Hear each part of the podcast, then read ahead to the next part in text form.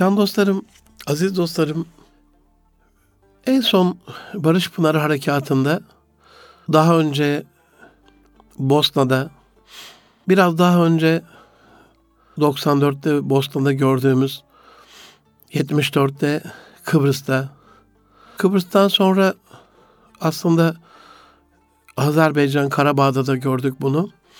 Çok daha önceleri Kurtuluş Savaşı'mızda, daha önceleri Haçlı istilasında, aslında en öncelerinde de Adem ile Havva'nın çocukları Kabil ve Habil olayında gördüğümüz gibi hak ve batılın, iyi ile kötünün, katille mazlumun mücadelesi devam ediyor. Ama bu mücadelede nedense mazlumlar biz olduğumuzda inananlar, Müslümanlar, garipler, parasal kaynağı az olanlar olduğunda ve özellikle bu parasal kaynağı az olan, zengin olmayan mazlumların kaynakları da çoksa, sömürülmeye müsaitse, müsaitse lafı biraz ağır olabilir. Hani hiçbir insan sömürülmeye müsait değildir ama sömürülecek gibi görünüyorsa, o zaman Batı'nın bu tek dişi kalmış canavarlığı, kan emici vampirliği çok daha fazla ayyuka çıkıyor. Çok daha fazla üzerimize çullanıyor. Bu dönemi unutmayacağız aziz dostlarım. Bunu siyaseten söylemiyorum. Sayın Cumhurbaşkanımız da söyledi. Bu dönemi dünya tarihinde bir kırılma olarak hiç unutmayacağız. Çünkü İkinci Dünya Savaşı'nın galiplerine kafa tutulan ilk olaylardan bir tanesi oldu bu dönem. Şöyle oldu böyle oldu kısmına girmeyeceğim ama çok kısaca girişimcilikle, başarıyla bir işe girişmekle bugünün konjektürünün bağlantısını da kurarak konuyu o güzel gönlünüze açmak istiyorum. Suriye'de olan katliamları biliyorsunuz. Ondan sonra ondan önceki dönemde Irak'ta olan hani iki komşu güney komşumuzda olan katliamları biliyorsunuz, soykırımları biliyorsunuz. Biraz daha aşağıda güneybatıda Filistin'de olanları biliyorsunuz.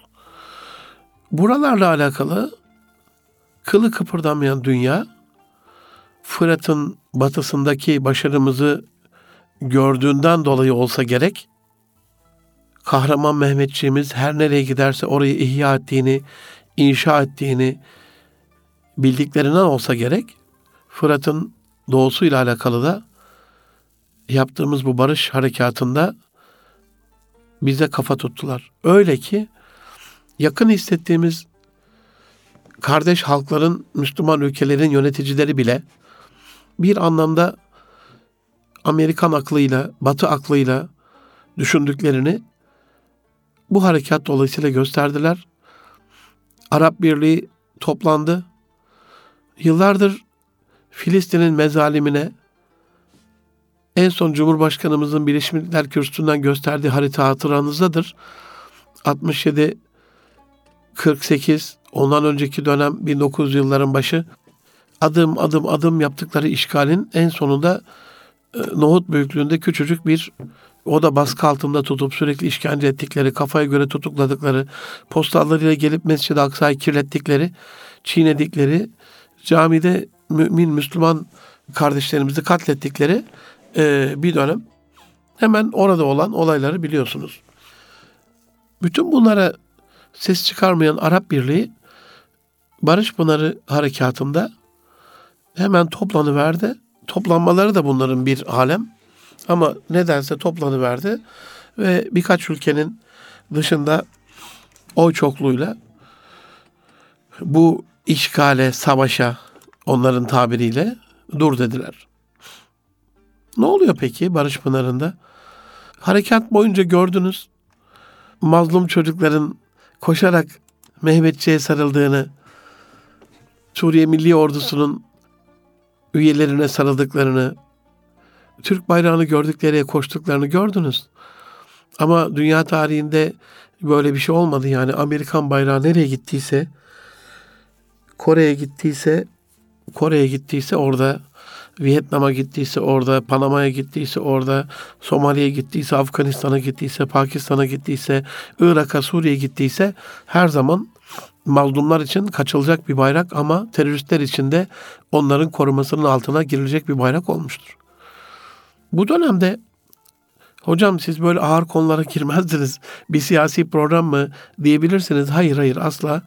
Bu bir kişisel gelişim programı ama olayı çocuklarımızın girişimciliğine getirebilmem için e, bu konjektörün çok iyi tahlil edilmesi gerekiyor. O açıdan böyle bir giriş, giriş yaptım aziz dostlarım.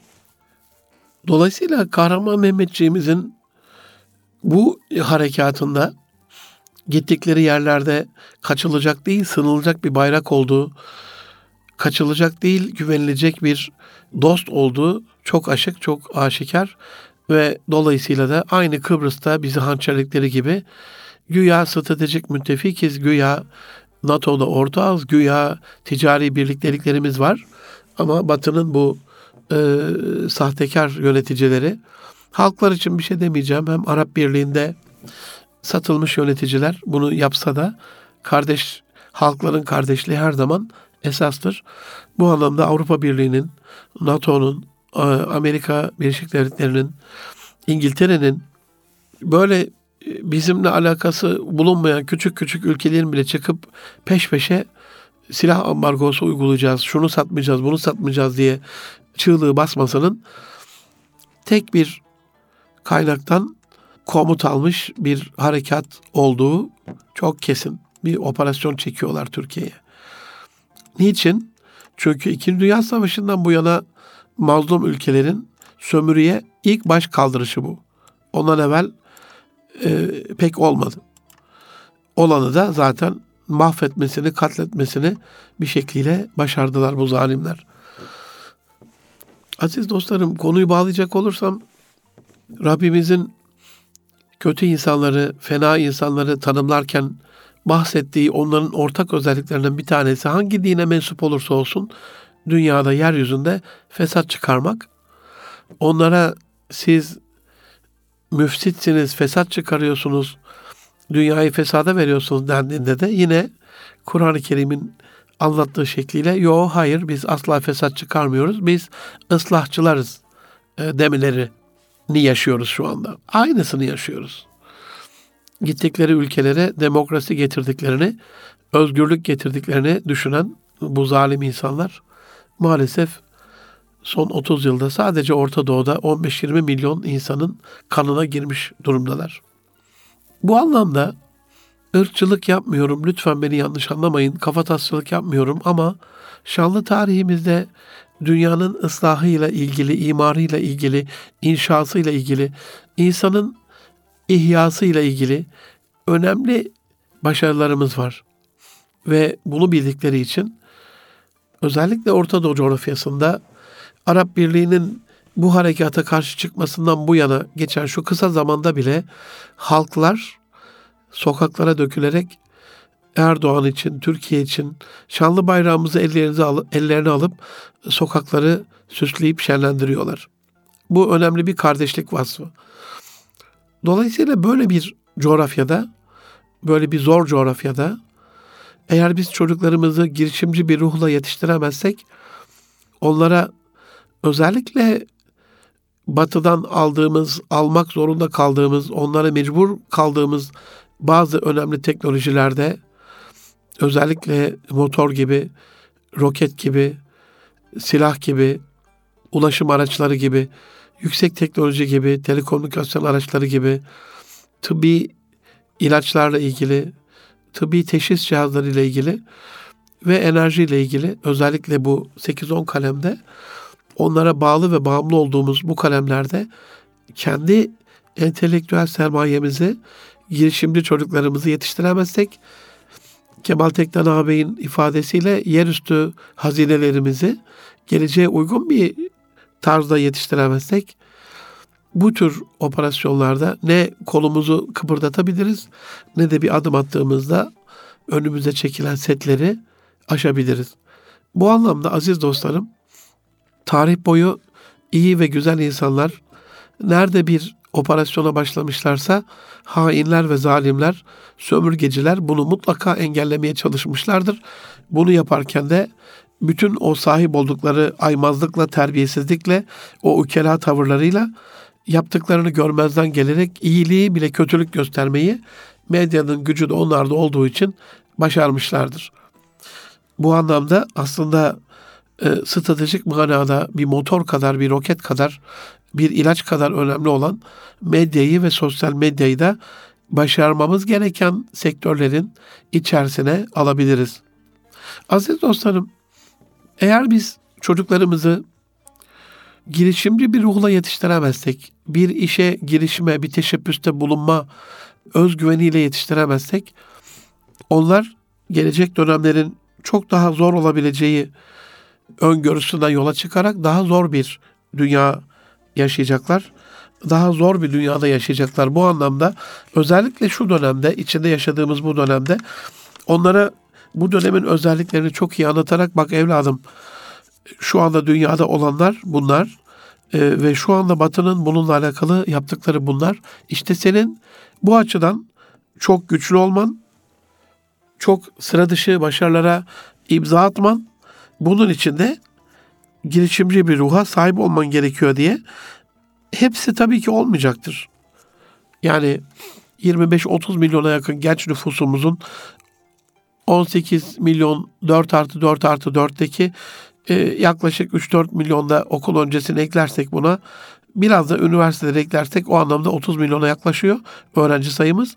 Öğrencilerimize yüzde yüzüne değil ama en azından yüzde beşine, onuna önemli girişimler yapabilme cesaretini veremezsek çok daha biz hayıflanarak işte bize şunu vermiyorlar, biz şunu yapmak istedik ama anlamıyorlar, şu konuda bize destek vermiyorlar diye hayıflanırız. Bunu yapmamamız adına, e, hiç buna gerek kalmaması adına onlar nasıl ki 1945'ten sonra ayağa kalkmasını bildiler. Biz de özellikle şu kan ağlayan mazlum ve garip coğrafyada ayağa kalkmasını, başarı olarak ayağa kalkmasını bilmemiz ve bunu başarmamız lazım. Yoksa onlar her zaman zalimliklerine, katliamlıklarına, hainliklerine devam edecekler.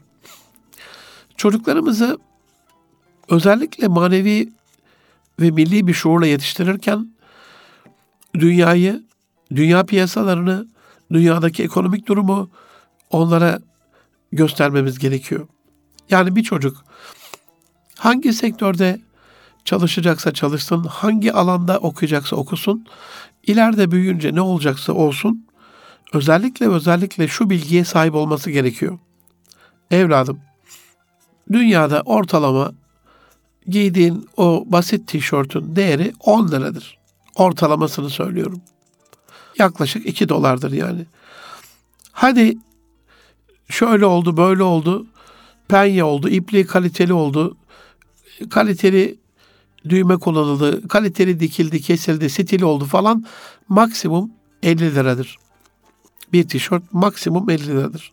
Evladım, senin bu 50 liranın üstünde şurasında böyle bir logo var diye o küçücük logo hatırına verdiğin 300-400 artı para var ya işte o senin o marka çılgınlığının batıya peşkeş çekilmiş kaynağımız olduğunu bilmen lazım. Bunu karşımıza alıp evladım formatında yavrularımıza söylememiz lazım. Çünkü onların bu marka çılgınlığı biraz sonra size anlatacağım uçurumun oluşmasına vesile oluyor. Bizim bazı anı kalemlerde yurt dışına ödediğimiz elin oğluna yabancıya ödediğimiz para mesela yani bunun ikamesini yerlisini yapalım anlamına söylemiyorum. Ee, ama 30 milyar doları içkiye, 20 milyar doları sigaraya, 14 milyar doları telefona, 16 milyar doları arabaya veren bir ülkeyiz. İçkiyle sigarayı çıkartıyorum ama 14 milyar dolarlık telefon alan yurt dışından bir ülkenin evlatları Türkiye'de telefonun en iyisini yapacak düzeydedir. Bu anlamda milli bir bilinç gerekiyor. 16 milyar dolarını ithal arabaya veren Türkiye'nin kendi milli arabasını bir an evvel yapması ve evlatlarına bu arabayı kullanmayı teşvik etmesi gerekiyor. Sadece iki kalemde 30 milyar dolar bir ithalatı yok etmiş oluyoruz. Çünkü 2018'deki e, ithalatımız 220, 223 milyar dolarken ihracatımız malumunuz 168 milyar dolarda kaldı. Aradaki açık bizim yabancı ülkelere elin oğluna olan göbek bağımız. Dolayısıyla bu tam tersine dönmeden biz ihracatımızı ithalatımızın iki katına çıkarmadan dışa bağımlılığı kendi göbeğimizi kendimiz kesmeyi asla başaramamış olacağız. Aziz dostlarım biraz sonra bir rakam vereceğim ve bunu bütün çocuklarımıza anlatalım ki bir işe girişsinler demiştim. Şu anda 2019'un rakamları daha açıklanmadı. E, 2018 yılında Almanya 3.2 3.3 trilyon gayri safi milli hasılası dolar. Japonya yaklaşık 4 4.2 trilyon dolar. Çin 14 trilyon dolar ve Amerika Birleşik Devletleri 21 trilyon dolarla kapattılar.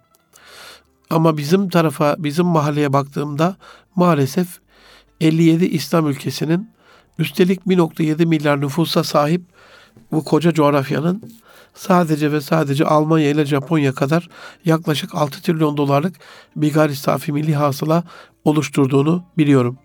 Bu anlamda çocuklarımızın yenilikçi, katma değeri yüksek, inovatif ürünlerle özellikle marka bağımlılığından kurtularak maksimum 50 lira edecek bir tişörte 350-400 lira, 1000 lira, 2000 lira vermeyerek maksimum 50 lira yapacak bir ayakkabıya 500 lira, 1000 lira vermeyerek maksimum normal şartlarda yani öyledir.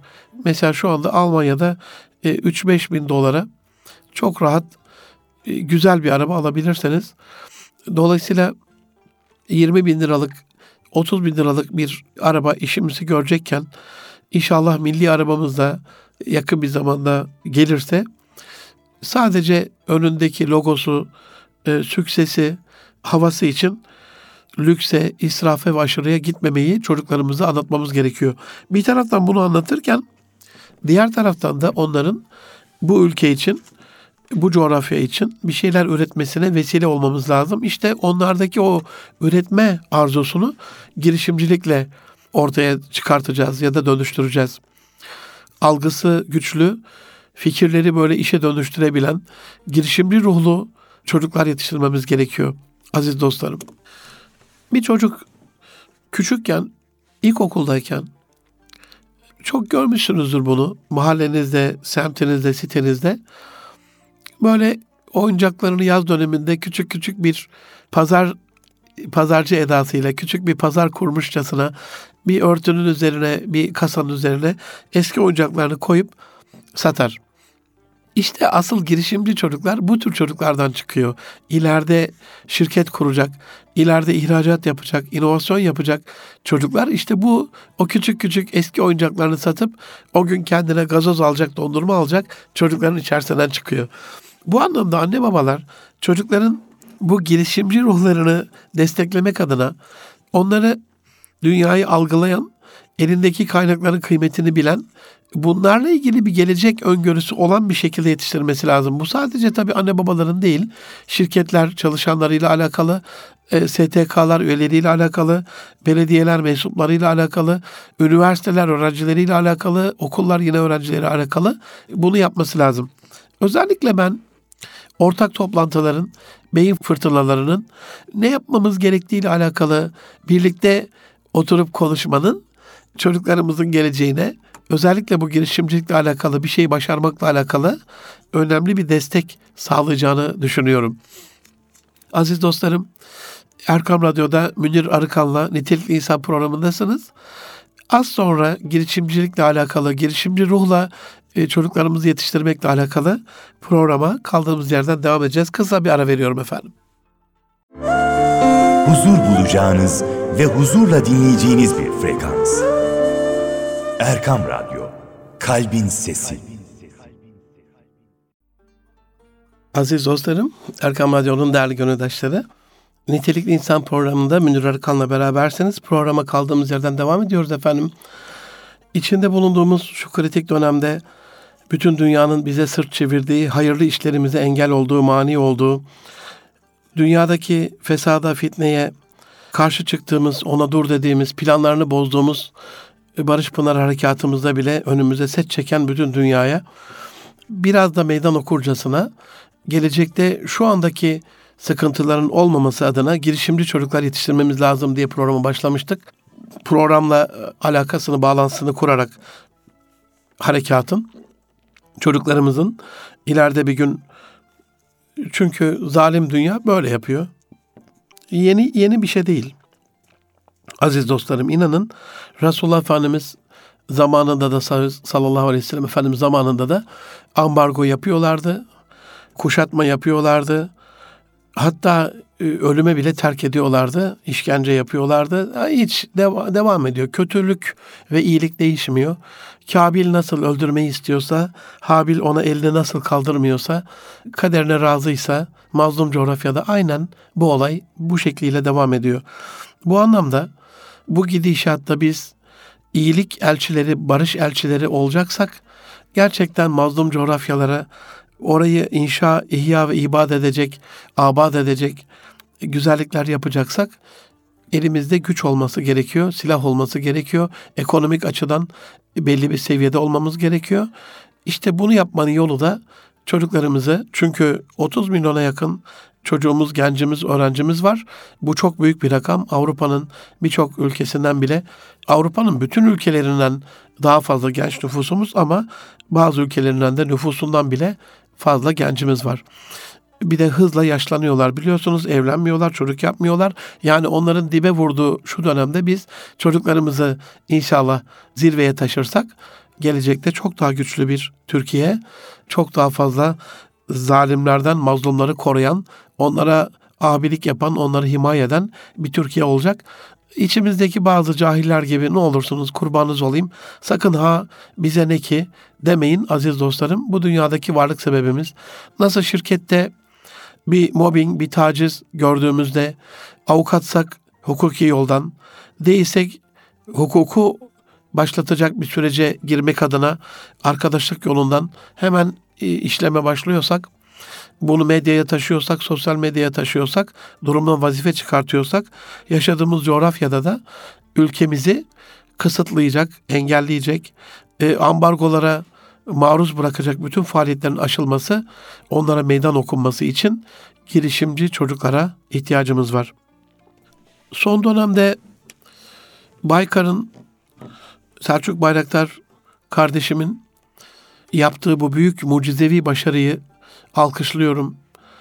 Canı yürekten, gönülden, gongulden Neşet Ertaş abinin tabiriyle selamlıyorum. Özellikle son iki yıldan beri Baykar'ın teknoloji hamlesine destek olmak adına gençlerde büyük bir moral motivasyon oluşturarak onları bu alanda teknolojik girişimciliğe sevk etmek adına Teknofest'i düzenlemesini çok önemsiyorum. Devletimizin güç sahibi, otorite sahibi e, bakanlarını, bakan yardımcılarını bu konuyla alakalı özellikle Sayın Varank çok çok böyle sahipleniyor projeyi. Buradan onları alkışlıyorum, tebrik ediyorum. Takdir makamı değilim ama takdir ediyorum. Gerçekten son iki yılda e, birçok zalim ve garip insan, cahil insan aman ne oluyor canım bir tane festivalle ülke mi kurtulur diye dudak bükmesine aldanmayın. Bir ülke böyle başlar kurtulmaya. Oraya giden, o küçücük yaşında bundan etkilenen, ben de ileride Selçuk abim gibi dünyada en iyi olan, ülkemin ihtiyacı olan bir şey yapacağım diyen bir çocuk kazanırsak o festival amacına ulaşmış olur. Kaldı ki gördüğümüz birçok çocuğumuzu kazanmış durumdayız. Bu anlamda ne alakası var diye sakın düşünmeyin. Bugün de böyle sanki biraz fazla siyasete dokunmuşum gibi hissettim kendimi ama e, beni mazur görün can dostlarım. Böyle bir kişilik olmadığımı biliyorsunuz. Siyasetle pek işim olmaz. Ama bir taraftan Selçuk Bayraktar kardeşim Baykar'ın o kendini ispat etmiş dünyaya meydan okuyan başarısını genç neslimize teknolojik açıdan yaymaya çalışırken bu milli ve yerli hamleyi özellikle ata sporlarımızla desteklemeye çalışan e, sevgili Bilal Erdoğan kardeşimi de tebrik ediyorum. Bu açıdan Teknofesti ve Etno Festivali çok çok önemsiyorum. Bir tanesi yeniden milli, yeniden yerli damarlarımızı kabartırken yani biz ne anlarız futboldan, işte yok basketboldan, voleyboldan, badmintondan, curlingden, böyle yani e, adını bile du- duymadığım, telaffuz etmediğim değişik şeyler vardır. Buz okeyinden gibi bulunduğumuz coğrafyada buz mu olmuş? Yani hiç Orta Asya'dan buraya kadar geldiğimiz e, bu şeyde hiç buzla bir şey mi yapmışız? Yani bizim bize ait bir şey değil. Ama etnosporda bizim genlerimizle uyumlu, genetiğimizle uyumlu, örfümüzle, milli ananelerimizle, e, geleneğimizle uyumlu, inancımızla uyumlu sporlar gençlere nakşedilmeye çalışılıyor. Ya da onları bu konuda e, motive edilmeye çalışılıyor öyle söyleyeyim. E, gençler bu tarihi, milli, kadim oyunlarını gördükçe at sırtında yaşayan bir kavmin, bir milletin çocukları olduğunu daha iyi anlamış olacaklardır ve ecdadına daha fazla saygı duyacaktır. Bu iki etkinliği bu anlamda çok ama çok önemsiyorum. Can dostlarım, arada anlatmışımdır diye düşünüyorum. Mesela bu girişimcilikle alakalı hocam bizim küçük çocuktan ne olacak? Daha ilkokulda, ortaokulda, lisede, üniversiteyi daha bitirmedi. Bu garibim daha öğrenci diye ne olursunuz onları önemsizleştirmeyin, kendinizi değersizleştirmeyin. Hepimizin çok etkin bir sorumluluk duygusuyla riski üstlendiğimiz, kaynaklar arasında ilişkileri kurduğumuz, gerekli kaynakları onlara tahsis ettiğimiz, girişimci bir fikir üzerinde bir e, setup, bir iş kurduğumuz, onlara destek olduğumuz e, bir başarımız mümkün. Hepimiz bunu yapabiliriz. Mert Deribalta kardeşim 11 yaşında Muş'ta Türkiye'nin böyle gariban bir yani Ankara, İstanbul, İzmir, Adana, Bursa ne bileyim Antep olsa diyeceğim hani Kayseri olsa hani tüccardır diyeceğim ne bileyim yani bir şey diyeceğim yani. Ama hani Muş lalesiyle ters lalesiyle meşhur Muş, Ovası'nın, Muş Ovası'nda çok fazla böyle hani gelişmiş bir il, il anlamında değil. Sanayisi yok en azından. E, hani gelişmişliğin kıstası insani anlamda söylemiyorum. Lütfen yanlış anlamayın. Ama sanayisi olmayan bir ilimiz. Teknolojisi olmayan bir ilimiz.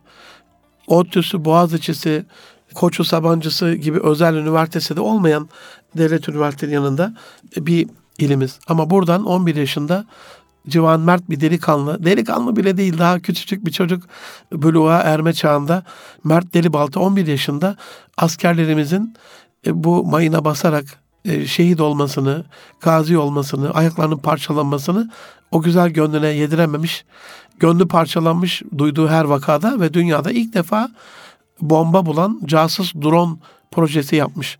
Yazılımı da kendine ait, kodları kendine ait ve setup'ı fiziksel manada cihazı da kendine ait. Elhamdülillah valimiz, sayın bakanımız ve son sayın cumhurbaşkanımız da külliye davet ederek sahip çıktı. Ee, şu anda büyük bir şeyle, motivasyonla projelerini gerçekleştirmeye devam ediyor diye biliyorum. En son e, geçen seneki bir haberden. Dolayısıyla yani bizim küçücük çocuklarımız ne yapar diye e, bizi düşündüren şey aslında Mert Delibalta gibi 11 yaşında büyük şeyler başaran çocuklarımızın sayısının azlığı, var olanları da medyanın bize duyurmaması. Halbuki kadim tarihimizde 11 yaş yani şöyle söyleyeyim 11-16 yaş artık bir işe giriştiğimiz, kesinlikle onu başardığımız bir yaş. Çünkü 21 artık padişahlık yaşı. Ama biz şimdi 21'i hatta 31'i hala hayata hazırlık. Hani yaş 35 yolun yarısı eder şiirine yola çıkarak e, Allah hayırlı uzun ömürler versin hepimize ama e, yani 100 yaşasak bile 50 yarısı yani. Bu anlamda bunun 30'una kadar hala kafası karışık bir şey yapmayan, bir işe girişmeyen, e, ekonomik olarak elindeki kaynakları bir fırsata, refaha dönüştürmeyen, bir iş başaramayan, bir bir ürün ortaya koyamayan, bir fikir ortaya koyamayan gençlerin sayıca çok olduğu bir Türkiye yaşıyoruz. Bunun sebebi anne babaların özellikle çocuklarıyla alakalı bunları bilmiyorum beni mazur görün. Belki küçümsemesi, belki bunlardan e, bir şey olmaz diye düşünmesi, belki gerçekten okuldaki öğretmenlerin onları bir girişime teşvik edecek düzeyde bu ekonomik bir girişim olur, e, teknolojik bir girişim olur, sanal bir girişim olur, siyasal bir girişim olur, özel bir girişim olur. Dolayısıyla değişik girişim konularında çocuklarını teşvik etmeme işi, etme işi ya da anne babaların da bu konuda bir beklentiye girme işi. Yani şu anda maalesef bilmiyorum Sayın Bakanımızın bu konudaki düşüncesi nedir ama milli eğitimde ödevlerle boğuşan çocukların sınıflarda türlü sıkıntılarla, ahlaksızlıklarla, en azından disiplinsiz, dis, disiplinsizlikle boğuşan çocuklarımızın olduğu e, aşikar. Buraya tekrar belli bir disiplin getiren, onlara belli bir hedef veren, dolayısıyla böyle her yılın sonunda, her yarı yıllarda 3-4 e, aylık dönem zarfında mutlaka Türkiye'nin bir derdine merhem olmayı başarmış çocukları yetiştirirsek, bu anlamda onları teşvik edersek, yüreklendirirsek Türkiye'miz için çok daha güzel olacak diye düşünüyorum. Sonuçta biz desteklemediğimiz için, biz hedef vermediğimiz için biz belki de bilinçaltı telkinleriyle direkt oğlum kızım gel şöyle bir girişim yap değil de mesela bizi bir girişim yaparken görseler onlar da öykünecek, bize benzemeye çalışacaklardır. Onların rol modeli de olamıyoruz. Mesela bu konuda size aziz dostlarım internetten de bulabileceğiniz değişik bilim setlerini öneririm. Hiç bilim seti falan bulamıyorsanız bile çocukluğumuzda yaptığımız şekliyle tahtadan arabalar, tellerden arabalar, değişik böyle şeyler yapardık, uğraşırdık en azından. Ama çocuklarımız şu anda hazır oyuncaklarla kişilik ve karakter bozulmasına maruz kalıyorlar. Oyuncakla ilgili çok büyük ayrı bir program yapacağım belki bir ay boyunca sürecek aziz dostlarım. Hazır olun. Ama dünyada değişik ülkelerde yapılan 2-3 uzun soluklu bilimsel çalışmaya göre oyuncaklar çocukların karakterini şekillendirmede ilk üç oyun etkenden bir tanesi oldular. En son Harvard'ın da bununla ilgili yaptığı bir araştırma var. Çocuk oyuncaklarından bahsediyorum ve bunun tekeli maalesef bizim elimizde değil. Çocuklarımızın ellerinde gördüğünüz saçma sapık hilkat garibesi canavarlar, işte örümcek adamlar, yok süpermenler, spidermenler, yarasa adamlar, kedi kızlar, e, bilmem ne ejderhalar onları gelecekle alakalı doğru hayal kurmalarına vesile olan araçlar değil. Bu anlamda ayrı bir program yapacağım ama önerim en azından küçük metal parçaları, alüminyum parçaları, tahta parçaları, içerisinde vidaların, yayların olduğu, yapışkanların olduğu, bantların olduğu, böyle bir kutunun içerisinde sizi uğraşırken gördüğünde onlar da bunu yapacaktır. Yani bu tarz bir şey evde bulundurmanız mutlaka çocuklarınızı daha fazla girişim yapmaya, bir şeyler başarmaya sevk edecektir. Bir başka özellik ne olursunuz kurbanınız olayım. Çocuklarınıza çizim e, dersleri aldırırsanız güzel çizebilen çocuklar güzel düşünüyorlar. E, güzel yazan çocuklar başarılı oluyorlar diye bir kural yok ama güzel yazıp da başarılı olan insanlar tanıyorum. Ama çizimi çok kötü olup e, bir şeyler başarmasını beklemek e, özellikle tasarımla alakalı çok zor olsa gerek. Bu anlamda hani hocam ben çocuklarımın girişimci ruhla yetişmesini istiyorum ne yapabilirim diyorsanız tutup da onlara bir girişimcilik dersi veremiyorsunuz. Şu anda neye girişeceklerini bilemiyorsunuz. Oturduğunuz yerde ilk yapacağınız şey internete girip e, ücretsiz çizim dersleri var. Çok cüzi ücretlerle 25-30 liralık 50 liralık çizim dersleri var. Daha ilerisinde kendileri ilerler çocuklar. 200, 300, 500 liralık ileri kademede ama şu anda birkaç yıl içerisinde sadece yıllık 50 liralık ücretlerle gerçekten yani sanatkarane bir şekilde işin sırlarına vakıf olacağı bir ders alabilir. Bu konuda çocuklarımızı teşvik edelim. Bir başka tavsiyem şu anda beni dinleyen can dostlarıma.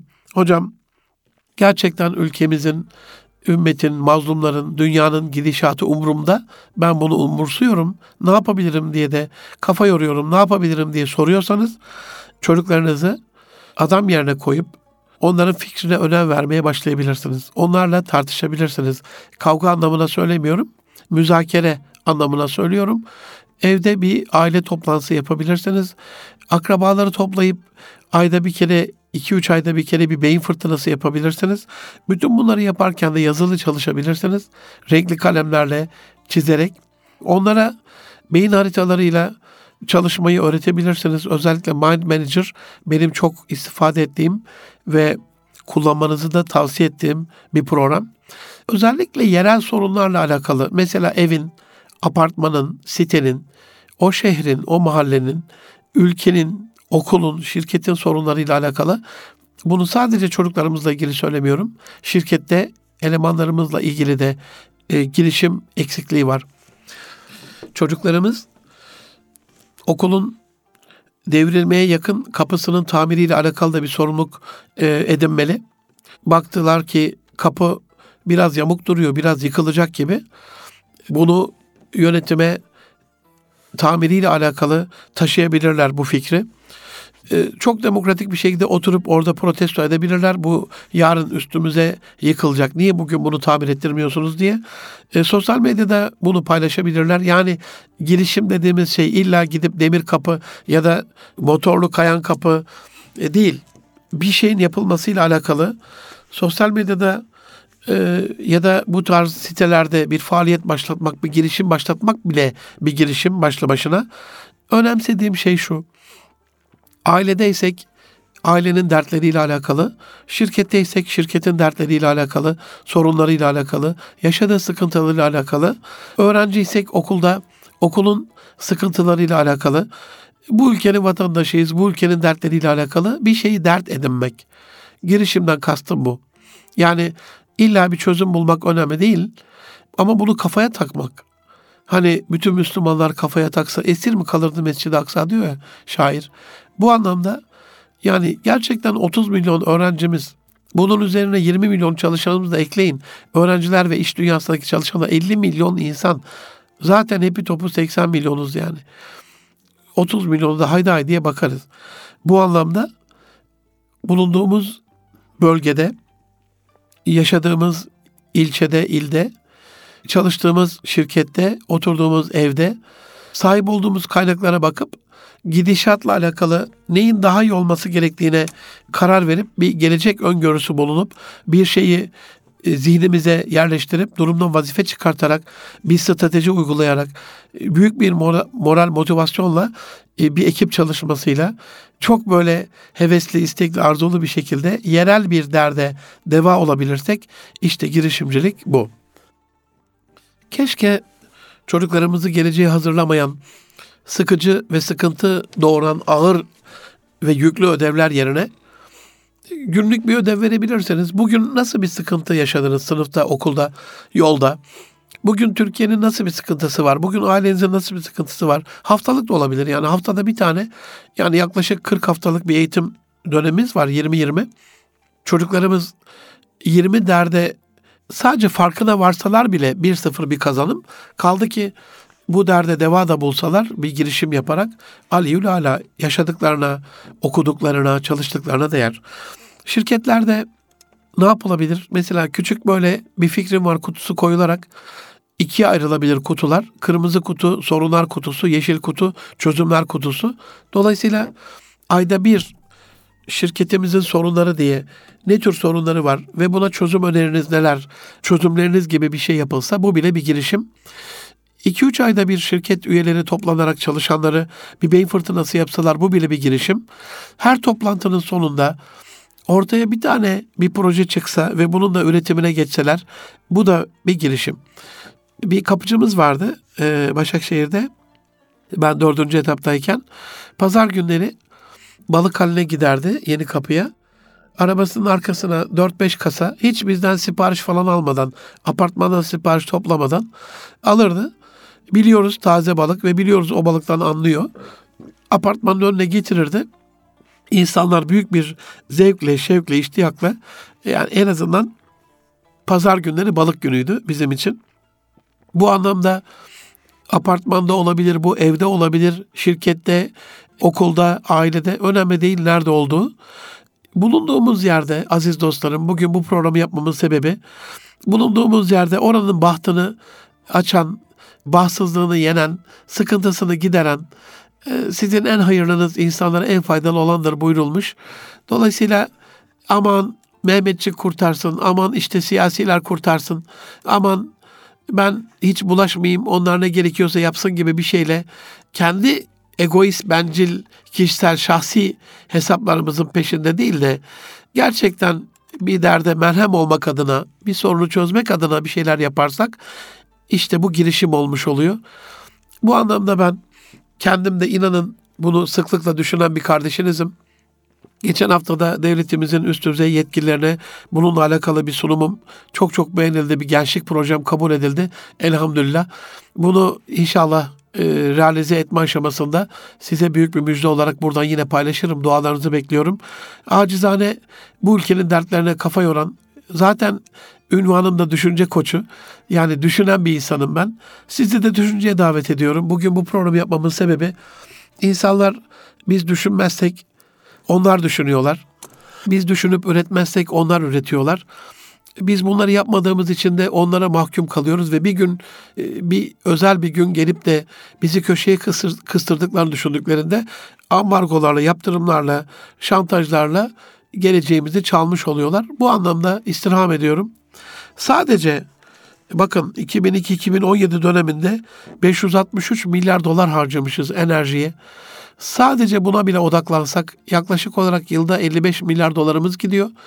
İşte çatılar şu anda çatıdaki kiremitler güneş enerji panellerine dönüşüyor. Küçük küçük duvarlar güneş enerjisi panellerine dönüşüyor. Bir taraftan yeşilleniyor. Çatılar yeşilleniyor. Çatılara belli güzellikler, özellikler geliyor. Bütün bunların içerisinde dünyayı takip etmek bile bir girişimdir. Dünya nereye doğru gidiyor? Gelecek nasıl bir insan bekliyor? Ben özellikle başta üniversitelerimiz, şirketlerimiz, üniversite sanayi işbirliği çok önemli. Ailelerimizle bu milli ve yerli diriliş hamlesinde e, bütün dünyanın bizi tökezletmeye çalıştığı, yok etmeye çalıştığı çünkü onların at oynatmalarının yolunu kesiyoruz. İstedikleri gibi zulmedip katliam yapmalarını engelliyoruz. E, bu anlamda bütün dünyanın dost bildiğimiz ülkelerin bile bize sırt çevirdiği şu günlerde bizim bir güç olarak eski şanlı tarihimizdeki, mazimizdeki gibi e, şartları kendimiz oluşturduğumuz ve bütün dünyanın da buna kerhen ya da gönüllü olarak uymasını talep ettiğimiz günler yaşamak istiyorsak e, daha fazla girişim, daha fazla çözüm, daha fazla inovasyon, daha fazla katma değer diyorum. Hepinizi düşünceye davet ediyorum. Hoşça kalın. Allah'a emanet olun can dostlarım.